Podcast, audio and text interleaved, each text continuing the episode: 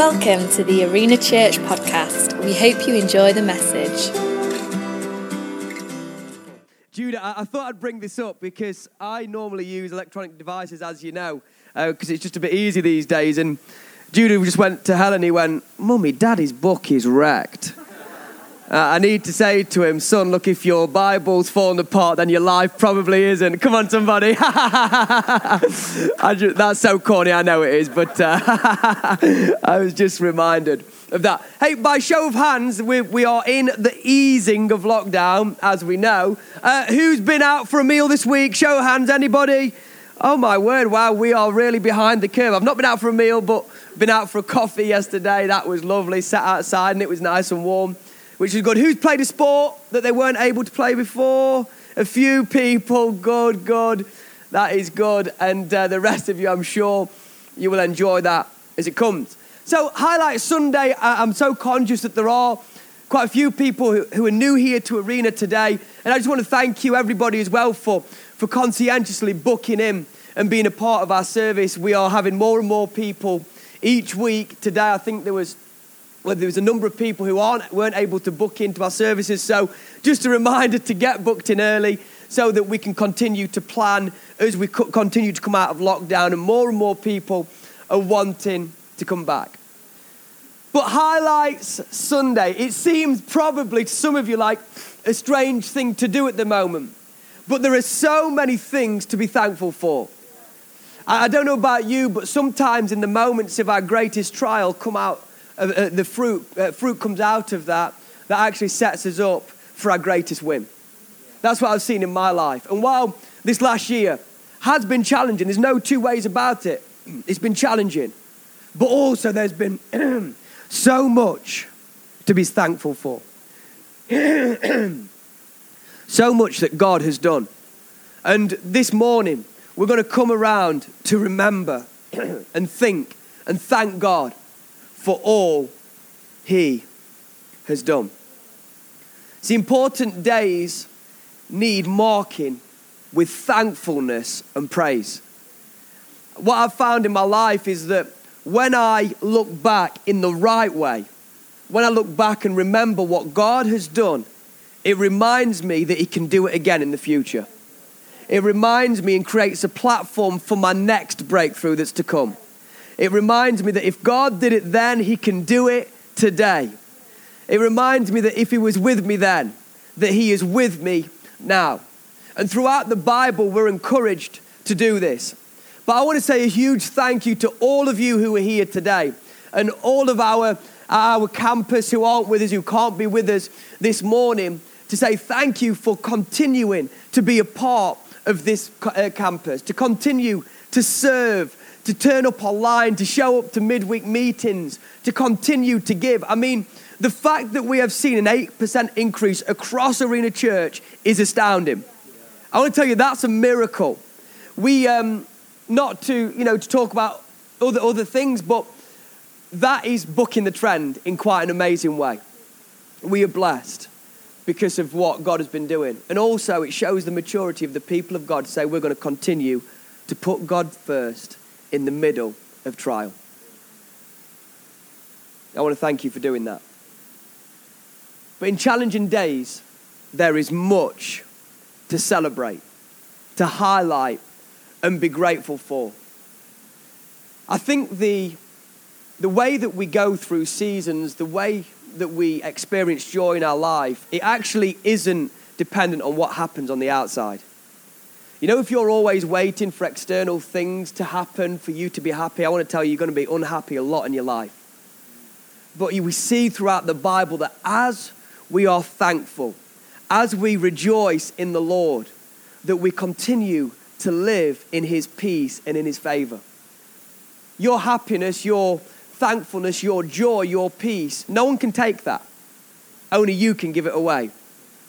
And I've realized in these last days, in this last year, that what happens on the inside of me actually comes from me.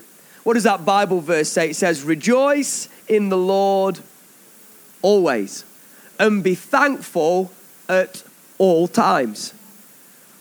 I don't know about you, but it's been so easy to, to go into a mindset this last year of unthankfulness, of feeling sorry for ourselves, of thinking what was, of thinking, will it ever be the same? Will it ever happen again? Will I ever be able to do this? Will I ever be able to do that? Oh, I want to go back to 2019 when things were normal again. But I want to tell you today that is not the mindset that we're to have as people of God. I want to tell you, as the people of God, we can continue to look forward with hope because He has set before us amazing things. God's plan for us, let me t- just because of coronavirus, God's plan is not put on pause. God's plan over your life is not stopped because of coronavirus. I tell you what, if you let Him, God will use this last season to propel you into that destiny that He's called you to. But we're called to live with gratitude, we're called to live with thankfulness. And if you find yourself today in a bit of a depressed state, struggling maybe in your mind, why don't you try every single day coming before the throne of grace and saying, Thank you. Thank you, God. Thank you. There's always a reason to be thankful. Even in the most dire situations, there is a reason to be thankful. There's always things to look to to be thankful. And when we think of remembering, there's a significant Jewish story in the Bible. The book of Joshua. 400 years the guys have been in slavery, the people of Israel have been in slavery. Some of you will know this story. They were released from, by Pharaoh miraculously as Moses was called of God. They spent 40 years wandering in the desert, seeing amazing miracles that God had done. And then all of a sudden, this amazing leader, probably the greatest leader, one of the greatest leaders the world has ever seen, dies. And he passes this mantle of leadership onto a younger leader, a guy called Joshua. And we know that Joshua is scared. Come on, I mean, the, the, one of the greatest leaders of all time can't take the people into the promised land. So Joshua must be like, how am I supposed to do that? Surely. We see it because Joshua is told multiple times, Be strong and courageous, for I am with you. I, I think he was, he was fearful under the weight of leadership. And he has this mantle over him to take the people into a new land. And what took the people of Israel out of slavery? They went through the water, they went through that big body of land was going to be the way that they entered into their destiny. We've picked this story up, and the, uh, the River Jordan is in flood season. It's as bad as it can get. Isn't it funny how sometimes God uses the moment that's the worst to prove that He's the best? It's in flood season. It's like, God, couldn't you just do it like, do it six months later? It'll be much easier. I find that so interesting as a, side point when people say, oh, it's not the right time to start this, it's not the right time to serve, it's not the right time to do that. I want to tell you, if you want to step into your destiny, there's never a right time. Never a right time. So here they are, the people of God. And God said to Joshua, Tell the priest to take the Ark of the Covenant. And the Ark of the Covenant was this it was the presence of God here on earth. I want to tell you, though, today that we are all arks of the covenant, carrying the presence of God if you believe in Jesus. But this was the reflected presence of God on the earth in this day. And God says something strange. He says, Tell the priests to go and stand in the water, and I will open up the water. I find this so funny because couldn't God do it before they get their feet wet? Couldn't God do it before they had to go through that thing of, of getting wet and that inconvenience of doing that? But isn't God always looking for us to take that first step of faith so that He can come through? And this is what happens in this moment. The priests stand and step into the water. They wade in, and surely they're looking around like, is the. I, I genuinely think, just thinking about the, the psychology of this moment, the, the, the mental state of the people of Israel in this moment. Moses, the greatest leader ever, is gone. He's done amazing miracles, unbelievable miracles through his leadership. Then there's this new guy, Joshua, who no one really knows. We know he's been around, we know he's been doing stuff, but I think lots of people would have been questioning Joshua because that's always what happens. So the priests are stepping in and like, I think Joshua has lost his mind. and then the water parts. And God proves to the people of Israel that Joshua is his man. And they step through and they walk through on dry land. And we pick it up in Joshua 4. 4 4. So Joshua called together the 12 men he'd chosen, one from each of the tribes of Israel. He told them, Go into the middle of the Jordan in front of the ark of the Lord your God. Each of you must pick up one stone and carry it on your shoulder. 12 stones in all, one for each of the 12 tribes of Israel. We will use these stones to build a memorial. In the future, your children will ask you, What do these stones mean? then you can tell them. They remind us that the Jordan River stopped flowing when the Ark of the Lord's covenant went across. These stones will stand as a memorial among the people of Israel forever. So the men did as Joshua had commanded them. They took 12 stones from the middle of the Jordan River, one for each tribe, just as the Lord had told Joshua. They carried them to the place where they camped for the night and constructed the memorial there. What an amazing story this is.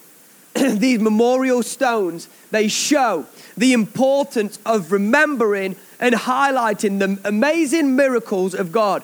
We see in a later generation that they forgot to do this, and it says that they that the children of um, that the children's children didn't know anything about the works of God because they'd stopped looking back. They'd stopped sharing stories. They'd stopped remembering. They'd stopped telling of what God has done. Come on, all of us with kids, let's share stories of what God has done in our lives so that it can be passed on from generation to generation to generation. You know, the heart of God is not that for generational decline, it's for generational increase. God wants your kids to be stronger than you, and your kids' kids to be stronger than their, their parents, and their kids' kids' kids to be stronger again. That is the heart of God. So, can we steward that well as we look back and we remember what God had done? So, future generations forgot to do this, and this was to their peril if you continue to, to read through and you know the story. So, we need to do this in our lives to look back. It's why we have a highlight Sunday every year. So, we look back and say, Look what God did, because it reminds us to believe again what He's going to do. You know, when we launched 2020, I was around the table back in 2016, 2017. 2016, we probably started talking about it. And Christian came to us and said, Look, we're, we're going to try and raise £100,000 a year um, on top of offerings. And we were like, Christian? um, the pubs were open then, so we were a bit like, where have you just come from? no, I'm joking. Um, we were like, Christian, a hundred thousand pound a year, really? And look what God's done. Because of that, we've been able to continually sow into our community. We've been able to continually build buildings. We've been able to launch a ministry school. We've seen God do amazing things. And what God did last year will set us up for what He's about to do. And the thing about that, that first meeting when Christian said about 2020, the reason the table was so somber, or not somber, but quiet, was because we knew what it was going to mean for us. We know what it was going to mean for us. Because we were all tithers around that table. We were all givers. And we knew that it was going to be a new level. And that first year, it was hard. It was hard to sow that extra. We're like, God, we trust you. Then the next year, we saw God do amazing things. This is personally. And we sowed double. And this year, I plan to do the same again. As God shows us what, what He did in the past, He reveals what He's going to do in our future. Today, there's three things to celebrate. I'm going to have to whistle through these. The first is this Are you with me? Yeah. We celebrate we. Celebrate we. We celebrate what we can accomplish together. See, God delights in partnerships. I hope you know that you cannot do it alone. God's not looking for one person to go and change a city. God's looking for a group of people to do that. God's looking for a group of people to bring transformation. He uses individuals, but individuals who are in partnership.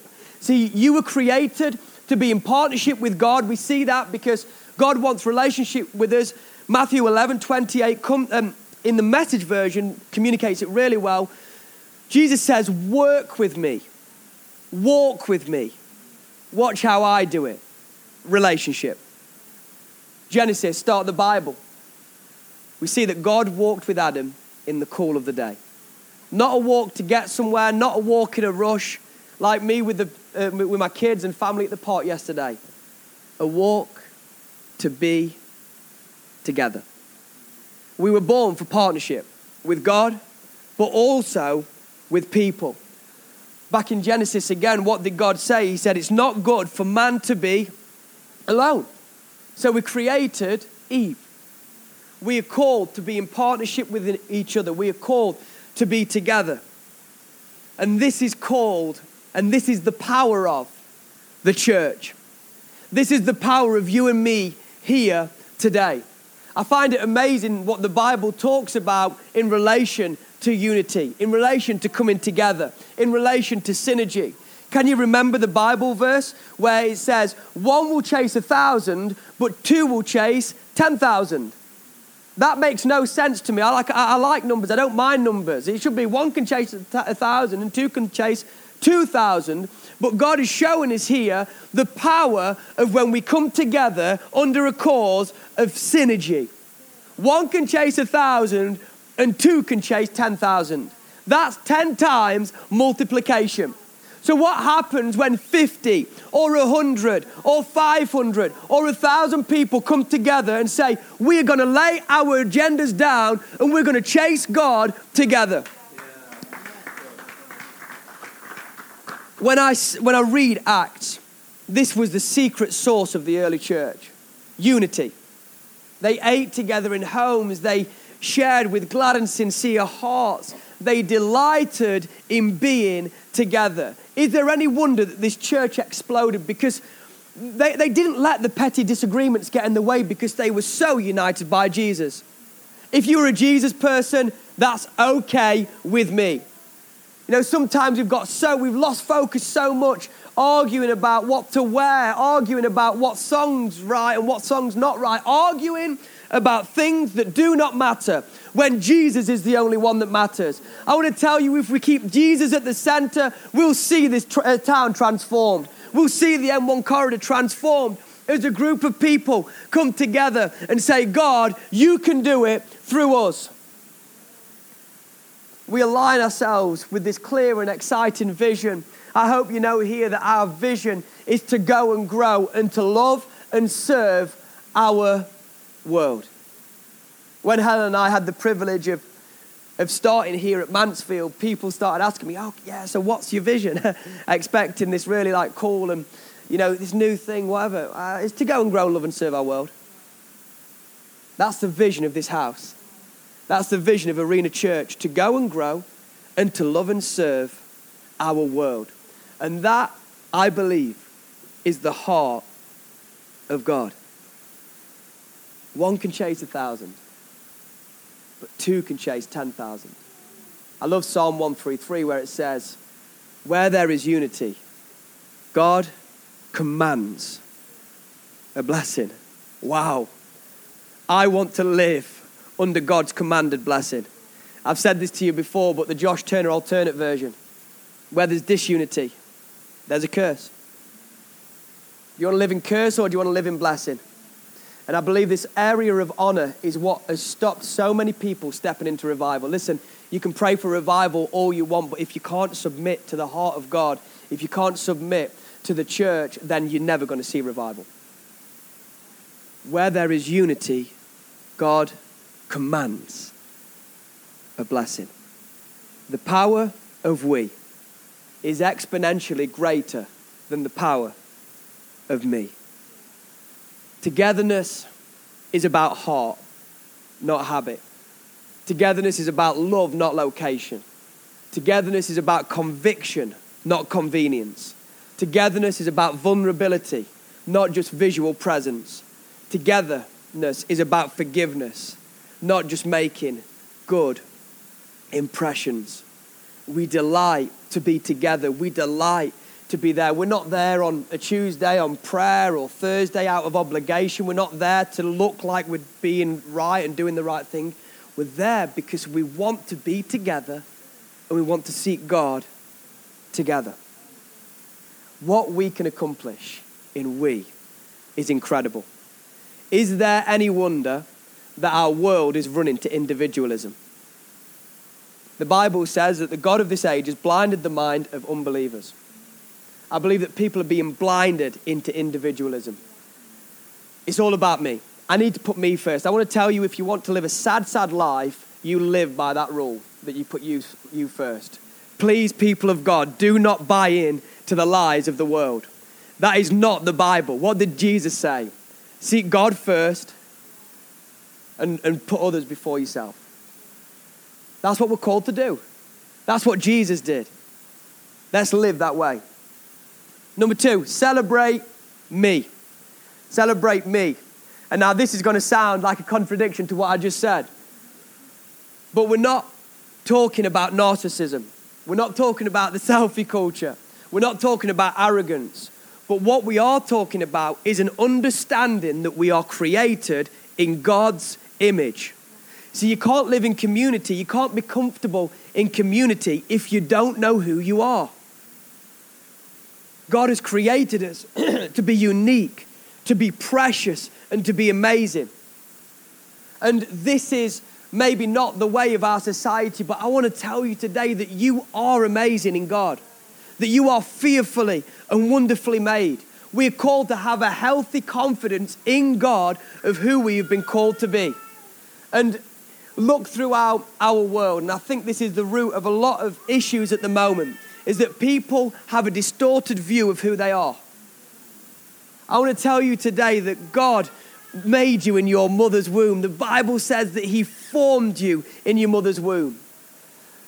You know, when, when you come into church, I think a lot of people think that God's trying to make them religious robots. I want to tell you today that God's not trying to do that.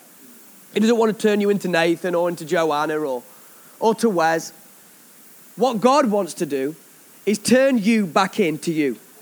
The Bible says that He created us in our mother's womb. If He created you, why would He want to turn you into anybody else? But what He wants to do is this He wants to take off all of the baggage that you've accumulated over your life that's turned you into somebody else. He wants to take all of that off and set you free into your God given destiny. There are people here today, you have a distorted view of yourself, and in Jesus' name, I want that to change this morning. I want you to see yourself as God sees you. You are fearfully and wonderfully made. The way you look, the way you think, the way you walk, the way you talk, you are fearfully and wonderfully made. You need to hear that message this morning that there is a God in heaven who loves you, who made you, and you might feel not enough, and you might feel not good enough, but He says you're amazing. Don't listen to the lies that you've believed. Listen to the Word of God. You are fearfully and wonderfully made. If He made you, then how can that be a mistake? Psalm 139, 13 to 16. Oh, yes, you shape me. First inside, then out. You form me in my mother's womb. I thank you, high God. You are breathtaking. Body and soul, I am marvelously made. I worship in adoration. What a creation. You know me inside and out. You know every bone in my body. You know exactly how I was made bit by bit, how I was sculpted from nothing into something. Like an open book, you watched me grow from conception to birth. All of the stages of my life were spread out before you. The days of my life all prepared before you before I'd ever lived a day. Praise God. Praise God. You were made in the image of God. I just think of this line where Paul rebukes, I think it's the Romans, I might be wrong, for thinking like mere humans. You know, when you're in Christ, you are more than a human. Because you have the Spirit of God living in you. We're called to bigger. We're called to more. We're called to victory. Do you know what the Bible says about you? It says that if you are in Jesus, that you have been seated in heavenly places. Seated in heavenly places. That's the place that we should operate from as believers of Jesus. Not from a place of, you know, oh, I'm not good enough, oh, I can't do it. No, we are called to live sat with Jesus in heavenly places as we reign with Him. That doesn't mean that we walk in and say, oh, I can do it all on myself. No, that's not it. I can do all things through Christ who gives me strength. That is called to be our posture, that we reign with Jesus from heavenly places. We were put on this earth to shape it and to change it and to make a difference. And that is what Jesus bought for you and me on the cross again. He brought, he came to, to wipe the slate clean so that we could reign so that that stuff in our life would no longer be an issue, so that we could be seated with Him in heavenly places and make a difference in our world. You can't afford to have a negative image of yourself. This world can't afford that because we need people who have a redeemed mind, who see themselves as God sees themselves, so they can go into the world in the confidence that He gives them to make a difference.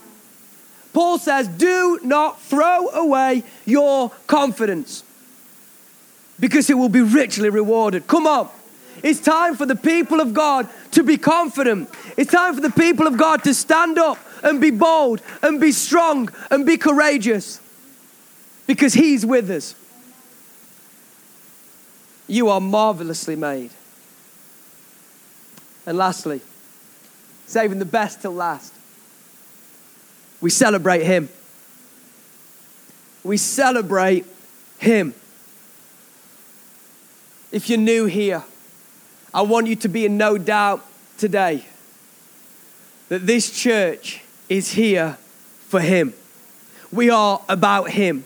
We are about Jesus and what He has done for us and what He is doing in us and what He wants to do in this world. It isn't about someone's vision or someone's plan. It's not about nice music or, or clever talk. It's about Jesus. It's about what Jesus wants to do in this world. And guess what? He wants to do it through you and me. He wants to work through you and me. We are built on Jesus. We celebrate Him above all others. It's all about Him. He is first, front, and central. We love Jesus. And we love to worship Him. and we recognize that all we have, all we are, and all we hope is to be from Him.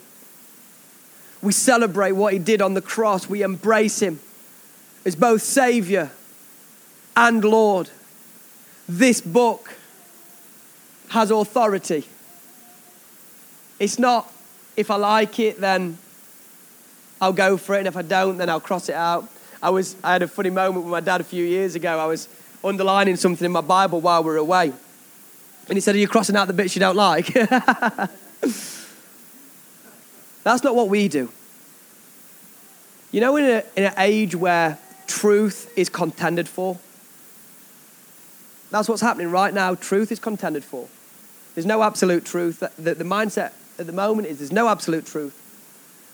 Your truth is your truth, my truth is my truth. I want to tell you that, that is not what we believe here. I believe in the authority of this word. I believe that even if it's hard, even if I don't like it, that this word has authority over my thoughts. This word has authority over my priorities. And that's what will change the world. Not me trying to be clever, not me trying to gain favor with this group or that group. This word brings favor. This word births favor. This word brings authority. Because my authority is not from me, my authority is from Him. And He gives it me. Do you know, Arena Church, that we have been given authority to reign in this town? We have been given authority to make a difference in this town. You know, when I walk into this building, this is my dominion. Do you know why? Because God's called me to it. This is our dominion. Because God has called us here. And we're not going to let other things rule and reign. It's going to be His word. Psalm 119 Your word is a lamp to my feet and a light to my path. Come on, if you need to love His word, read Psalm 119. David says, I love your word. He is the one that we look to. We know without doubt that He is the way, He is the truth, and He is the light. There's another story, celebration story in the Old Testament, in Chronicles, talking about the presence of God. Like I said, it was held in this, this box, the Ark of the Covenant, and then a tent that was constructed as the people of Israel moved. And it sounds strange, but that's how God lived in the earth at that time. And this priest was the only one who was allowed to go into the presence of God. Only one person could experience it. You know, today we have the priesthood of all believers. We can all experience God face to face. But David restored the presence, the King David restored the presence of God once again in the heart of the nation. It was a day of celebration, it was a day of exuberance, it was a day to look back and also to look forward, of celebration and praise. And I'm going to give you some excerpts. 1 Chronicles 16, 8 to 10. Give praise to the Lord proclaim his name, make known among the nations what he has done. Sing to him, sing praise to him, tell of all his wonderful acts, glory in his holy name. Let the hearts of those who seek the Lord rejoice. Remember the wonders he's done, his miracle, and the judgments he pronounced. He remembers his covenant forever. What does that mean? That means no matter what goes on, God doesn't forget his promise to you. The promise he made for a thousand generations. Sing to the Lord, all the earth. Proclaim his salvation day after day. Declare his glory among the nations, his marvelous deeds among all peoples. For great is the Lord and most worthy of praise. He is to be feared above all gods. Splendor and majesty are before him. Strength and joy are in his dwelling place. Ascribe to the Lord, all you families of nations. Ascribe to the Lord glory and strength. Ascribe to the Lord the glory that is due his name. Bring an offering and come before him. Worship the Lord in splendor of holiness. How good is that? And this is the time when David danced before the Lord in his, in his undergarment. I find it interesting here because he says, bring an offering of praise to the Lord. You know, real praise is an offering. Real praise costs. Real praise happens when I don't feel like it. God's taken me on a journey in this just this last week. I felt God stirring me to dance and shout before Him. And I felt weird. I felt stupid. I felt crazy. I had my window, my, my curtains open. I was thinking, shall I close them? And I felt that's probably not a good thing to do. I, so I left the curtains open. And I danced. And I shouted. I thought, should I put some music on? That'll make me feel a bit better. I didn't feel that was the right thing to do. So I was just there dancing, shouting. And I felt stupid. And I was reminded of this. Because David's wife it was the beginning of the end, really, for that relationship because she came to him and she said, You're embarrassing me. And David said to her, I will become even more undignified than this. New Testament verse that I just think of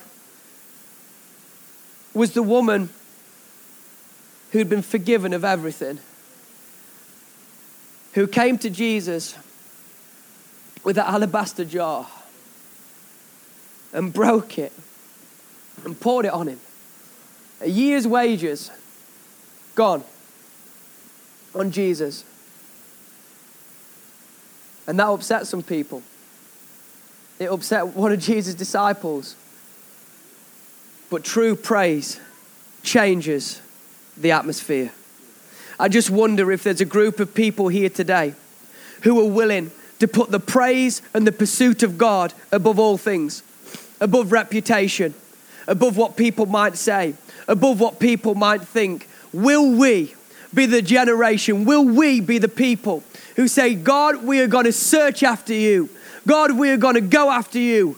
God, we are going to praise you even when it hurts. We will bring an offering of praise? Will we be that people who say, God, we're going to give you what you deserve? We're going to put you in your rightful pr- place, and then we're going to trust you with the rest. We celebrate Him.